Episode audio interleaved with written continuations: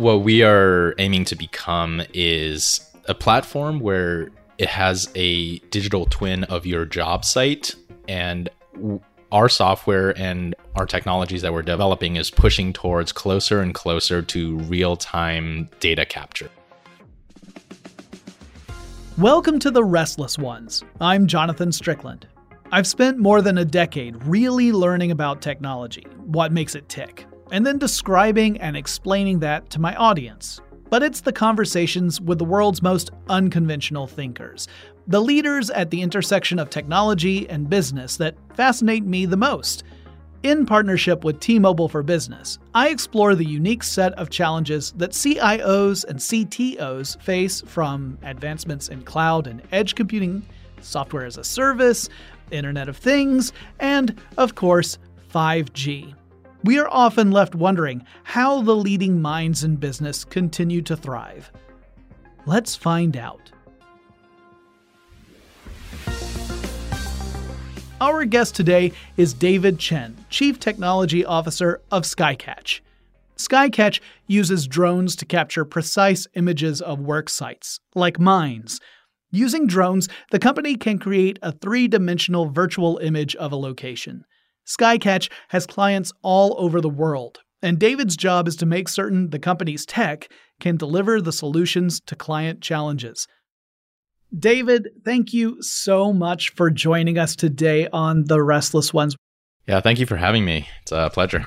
And uh, before we jump into everything that you do, it's always fun to get some background I love to ask this question What first got you interested in technology? Um, I think it was around seventh or eighth grade. My my dad was doing his PhD at Harvard at the time, so he had access to dial up through through their uh, they had a PPP dial up. So this was the the real internet, and I was able to browse the web, learn how to make a web page. Uh, GeoCities was the first thing I built a web page on. That's where I learned HTML, CSS, and that's how I got started.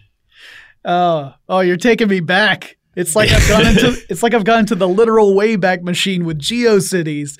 What was your first job in tech?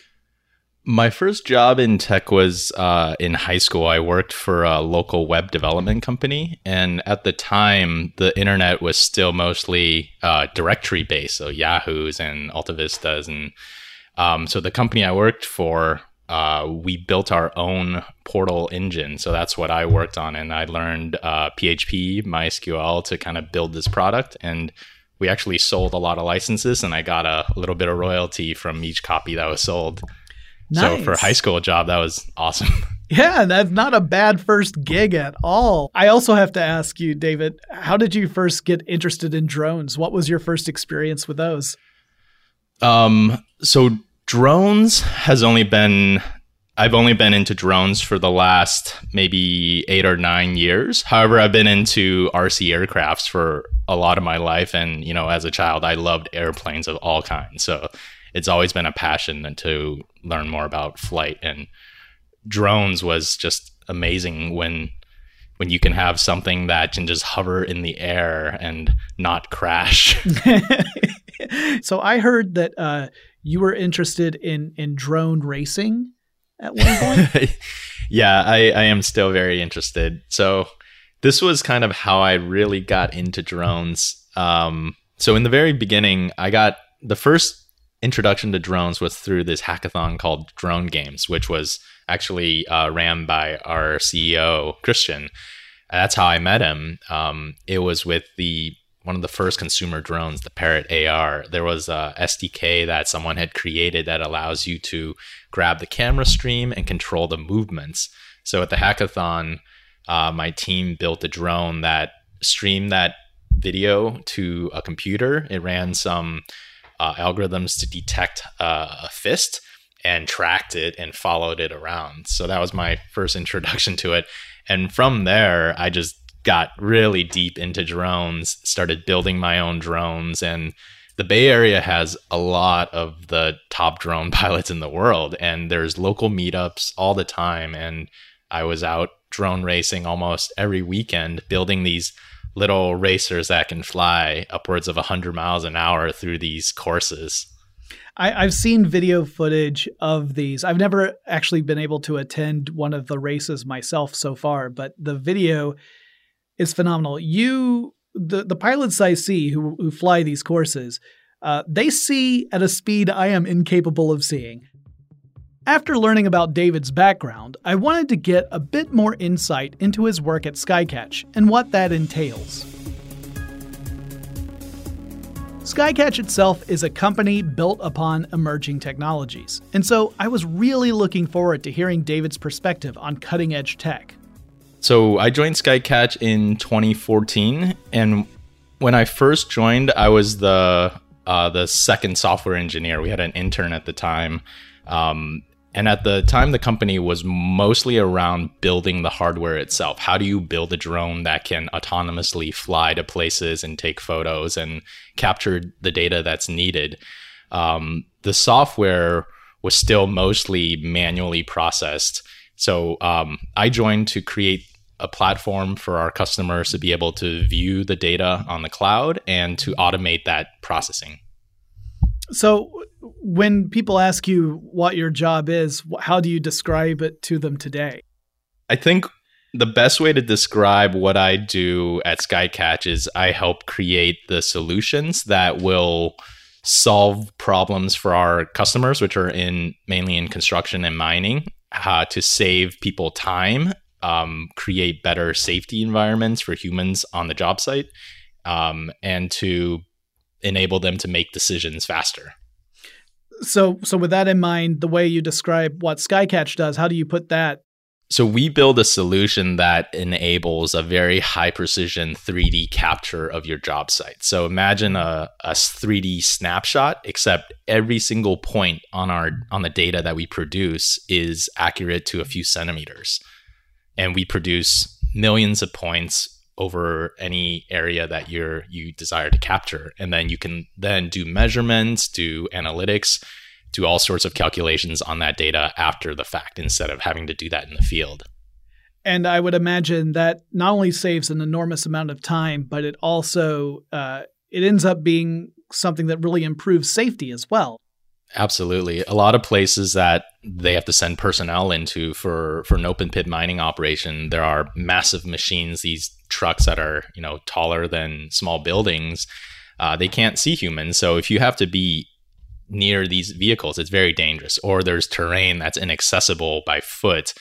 Um, but you can now send a drone up to capture that data and review that in an office in a digital form as if you were actually in front of that area this is speaking to me because I've talked to a lot of roboticists who talk about the the beauty of things like robotics and automation is that it helps take away the uh, dangerous, deadly, and dull tasks that humans would traditionally have to do and offloads that onto machinery where you again you can do this in a very efficient and safe way. Yeah, absolutely. Well, throughout your career, you've been drawn to you know technological companies and uh, entrepreneurial organizations so how do you leverage your experience at your your former workplaces such as uh, Pipio and Twitter in your current role at Skycatch? What sort of things did you learn that you now apply to your job here? I think uh, for for my experience at those previous companies, it was really about honing uh, my technical skills on how to take a really large and complex problem, break it down into small pieces, then solve those pieces and put it back together into a simple solution that makes this complex thing seem really easy to do. And I think the other important thing I've learned in my experience is um, don't come up with new solutions. Listen to the customers for what their real pain points are and create solutions around that. And that's what will really make it a successful business. You'd be surprised at how many solutions out there isn't solving a real problem. For us, um, we spend so much time in the field with our customers. I've traveled to every corner of the world. I've been up in the Arctic Circle to visit customers to kind of understand what is the the workflow that they go through when you're outside in negative 30 degree weather when there's only four hours of daylight that you can actually do your work in and that kind of helps us drive a solution that can can make these people happy Yes, I'm I'm so glad that it's not the approach of like spinal tap where you say, "Oh yeah, this this dial goes to 11." Yeah, exactly. well, uh, as a, a growing company in an emerging field, what sort of challenges have you tackled as CTO at Skycatch? You've talked a little bit about this and but can you give us sort of a more specific example of a challenge you faced and sort of the approach that you and your team went through in order to solve that? Sure. Um, with one of our large customers, uh, previous drone mapping, uh, everything was less precise because GPS is not very precise. You can know your position to maybe five to 10 meters in 3D space.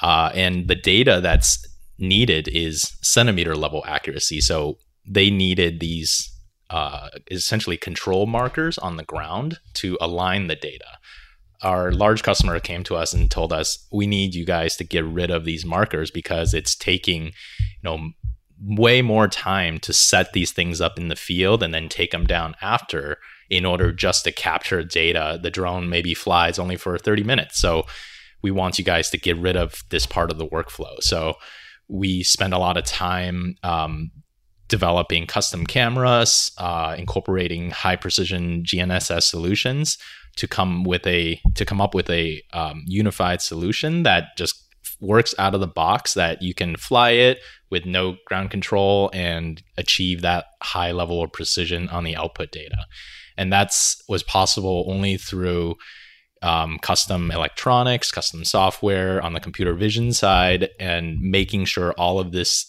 works seamlessly and controlled through an ipad app where the the user really just circles an area that they want, hit fly, and the thing does everything by itself. So the the goal there is you create an experience for the customer that is almost akin to magic because you have removed all of the complexities and you've put that on the back end where you're shouldering that burden. I'm sure that it took an enormous amount of work on the back end. Can you give me an idea of of uh, of how long that project took?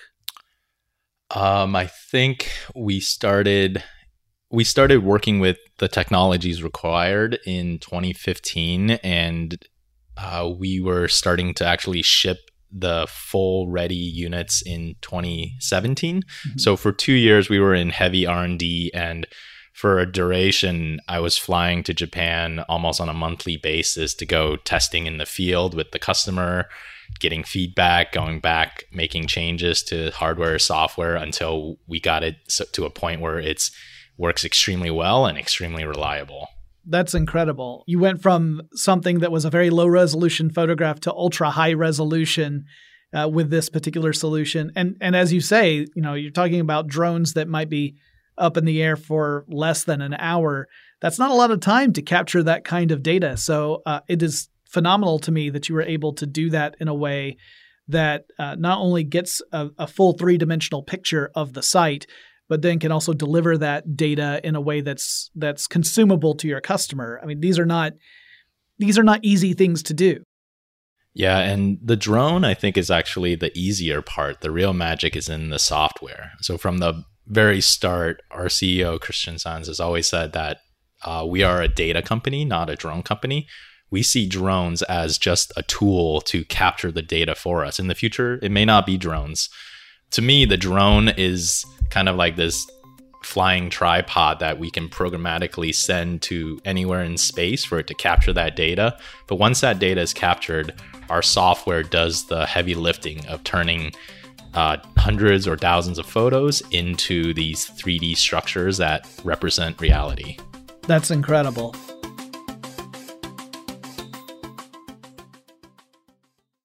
If there's one thing most businesses can agree on these days, it's that change has never come about so quickly. New ways of working have become the norm. As a result, the status quo no longer cuts it when it comes to helping businesses adapt and innovate. That's why T Mobile for Business uses unconventional thinking to help businesses work smarter and grow faster. Only T Mobile offers America's largest and fastest 5G network it's just one reason they're better able to help businesses solve the real world challenges they face as they evolve. For instance, their new WFX solutions help team members stay connected and productive where work happens. With nearly two and a half times the network coverage of AT&T, nearly four times more than Verizon, and $40 billion invested in network and business improvements over the next three years, T-Mobile for Business is better for your business right now and into the future. See what they can do for your organization at T-Mobile.com slash unconventional. Open Signal awarded T-Mobile fastest 5G network based on average speeds. USA 5G user experience report January 2021. Capable device required. Coverage not available in some areas. Some users may require certain plan or feature. See T-Mobile.com.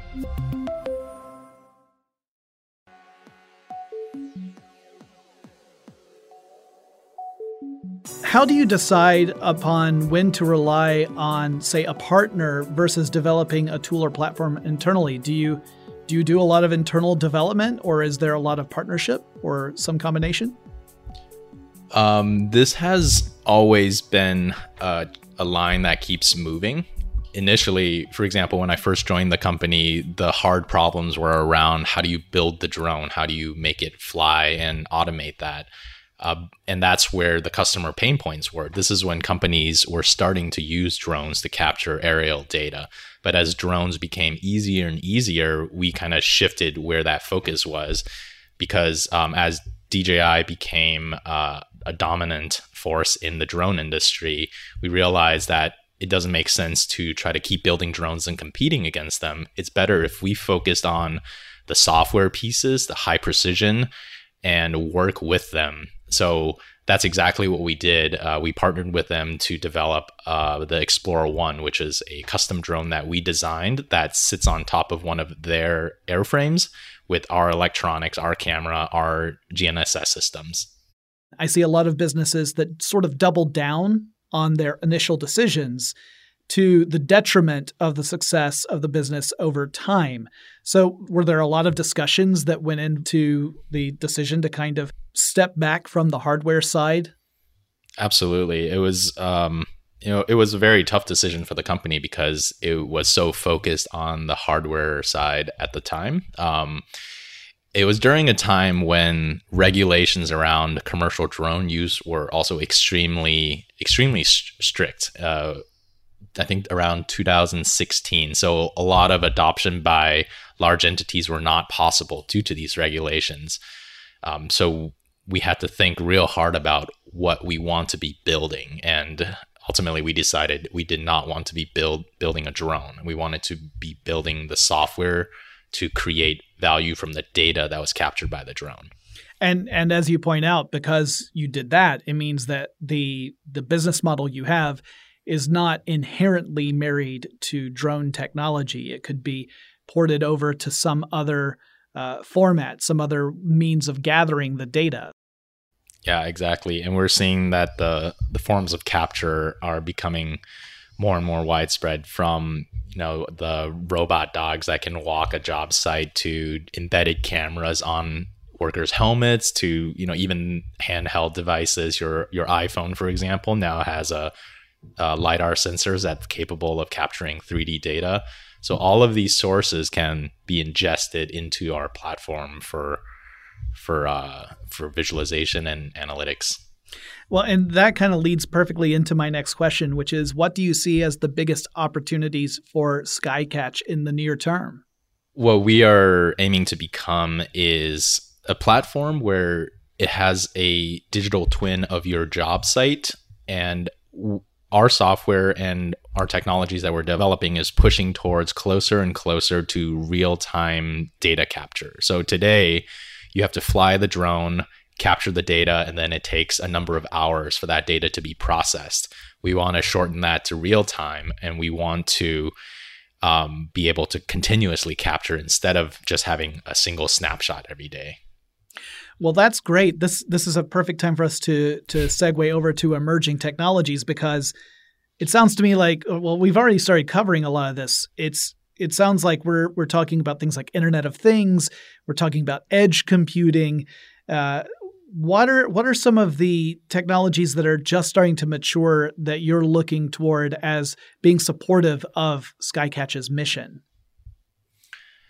So I think two things uh, I'm really excited about. One is lidar technology. Um, these sensors used to cost tens of thousands of dollars, but now, due to the developments in autonomous vehicles, they've gotten cheaper and smaller. I'm looking forward to the days where a small camera is an extremely capable lidar capture device that can capture hundreds of meters at millimeter accuracy. Um, the second thing is uh, 5G technologies, which will enable the massive amounts of data that we capture from these devices to be streamed to uh, edge devices and to our cloud nearly instantaneously. David, you brought up one of my favorite topics, and that's 5G. I think most people have at least an idea that 5G means high throughput and low latency, but that's kind of abstract. And the work you're doing at Skycatch is a fantastic use case for the power of 5G. How do you anticipate leveraging 5G's capabilities at Skycatch? We already have several edge based compute products. For example, the Edge One, that's our GNSS base station plus um, edge compute. So all of the 3D data that's we generate can be processed right on the edge. So the drone captures it, it's transferred into this small small device that just sits on a tripod and you can process everything there. However, the the bottleneck right now is once you have this data processed, you can use it in the field. But if you want to share it with your team, you need to bring this unit back to the office where you can connect it to the uh, Wi-Fi or Ethernet and then offload that data because a single flight of a drone can produce, you know, upwards of five, 10 gigabytes of output data. Right, and having that ability to transmit data wirelessly uh, changes the game, where you can make those decisions back at home base uh, immediately, and then, uh, in theory, in the field, act upon them.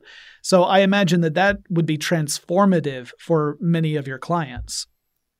Yeah, I think very much so. Uh, we already kind of push that um, ability to act on the data to the field, but now being able to connect it to the rest of the organization is going to enable so much more to be done. For example, in in a mining operation, uh, every time you stop the operation, it's going to cost them hundreds of thousands of dollars per hour. So, and and uh, they would stop it if something is not correct. And they need to wait to check is this built to spec? Is the pit cut to the exact design from the geotechnical engineers? And if it's not, they need to go back and rework it. But being able to catch these issues at the moment that they're that it's happening and and making that decision right away will definitely save millions of dollars. Right. And they could even potentially be proactive and spot something before it has become a problem and thus avoid causing the issue in the first place. So this is a really great uh, use case. In what ways is Skycatch leveraging and advancing artificial intelligence? How are you how are how are you working with AI? So when I think about AI and machine learning, I don't think about it as this is the solution that's fully autonomous, it does everything for you. I think of it as technology that helps humans do things a little bit better than they're able to do on their own. Uh, I'll give you one example. Um, when when 3D data is captured from, say, a mine, mm-hmm. a, a, human operator will take that data into some mining CAD software and they may trace the outlines of the toes and crests of the high wall. So, this is the manual process. They're clicking point by point until they traced it all we can use machine learning to guide the humans. For example, the human draws a single point at the beginning, and we can then automatically extend that, find it following that ridge or whatever feature it's following to take uh, a process that would normally take an hour to do into something that's just a single click. And this this sounds to me like it's the example of uh, when I talk with AI experts something they like to talk about is augmented intelligence as opposed to artificial intelligence. So it's not so much about creating a system that does things by itself, but rather lets people do their jobs more effectively. Yeah, and I think the the full potential of AI is still yet to be realized. Um, today, the data still needs to be manually reviewed, and someone is looking at it, deciding what to take measurements of, what answers are in the in the data itself. Uh, we're working on technologies that will enable to automatically identify all of the things that you care about, take those measurements. So when a user is first interacting with it, all the, the answers are already there. That's that's kind of my vision for what AI will enable for for our customers. And it's obviously one of those things that has its own set of challenges. Uh, the biggest challenge I see from from one perspective, anyway, with AI and machine learning, is creating a system that is uh, at least somewhat transparent, where you can understand how the system arrived at whatever solution it arrived at. Uh, otherwise, you run into the challenge of of something that could look like a black box, where you just have no clue of how the system reached its conclusion. Therefore, you don't really know if the solution is valid or if it's applicable. Yeah, you're right. Um, and today, even with solutions that are more autonomous, humans are still required to really verify that this is indeed the right answer. Well, while we're on the subject of challenges and uncertainties, what keeps you up at night?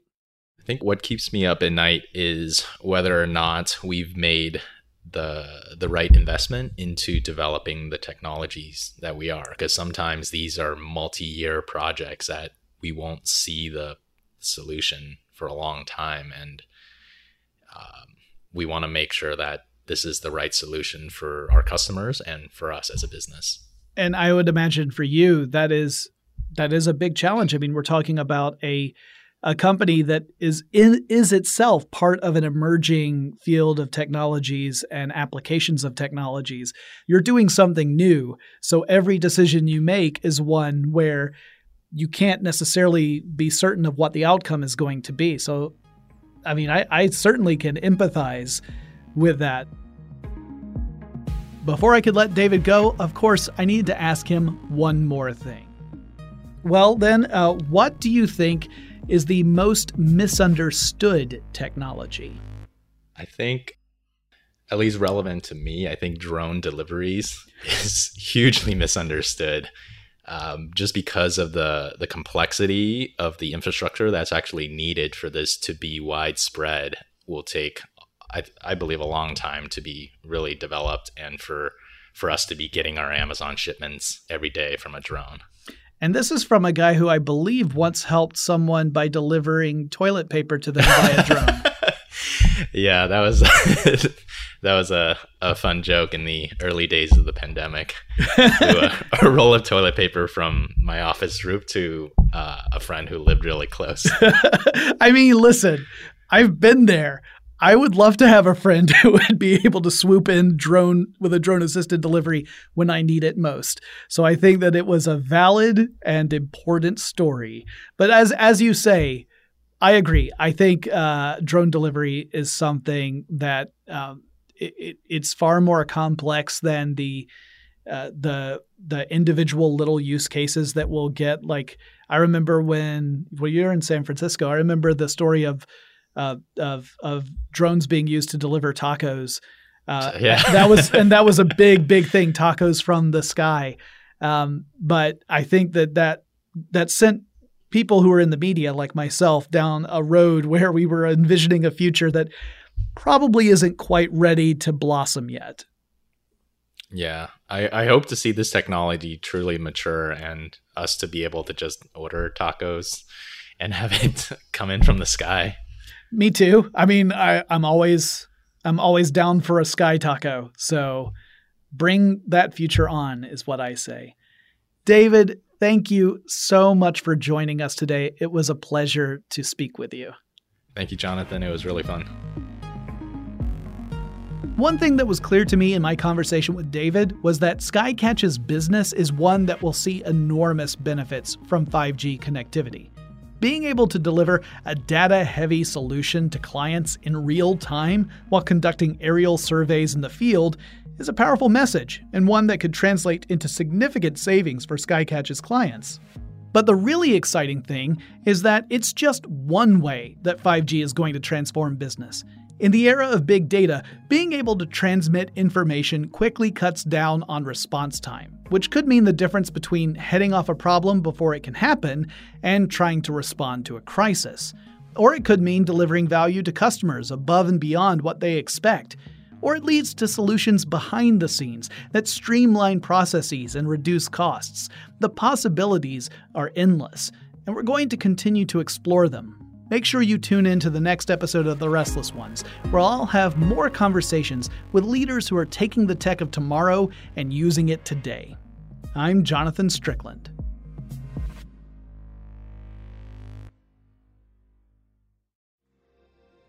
These days, new ways of working have become the norm, and the status quo no longer cuts it when it comes to helping businesses evolve and grow. That's why T Mobile for Business uses unconventional thinking to help businesses seize innovation.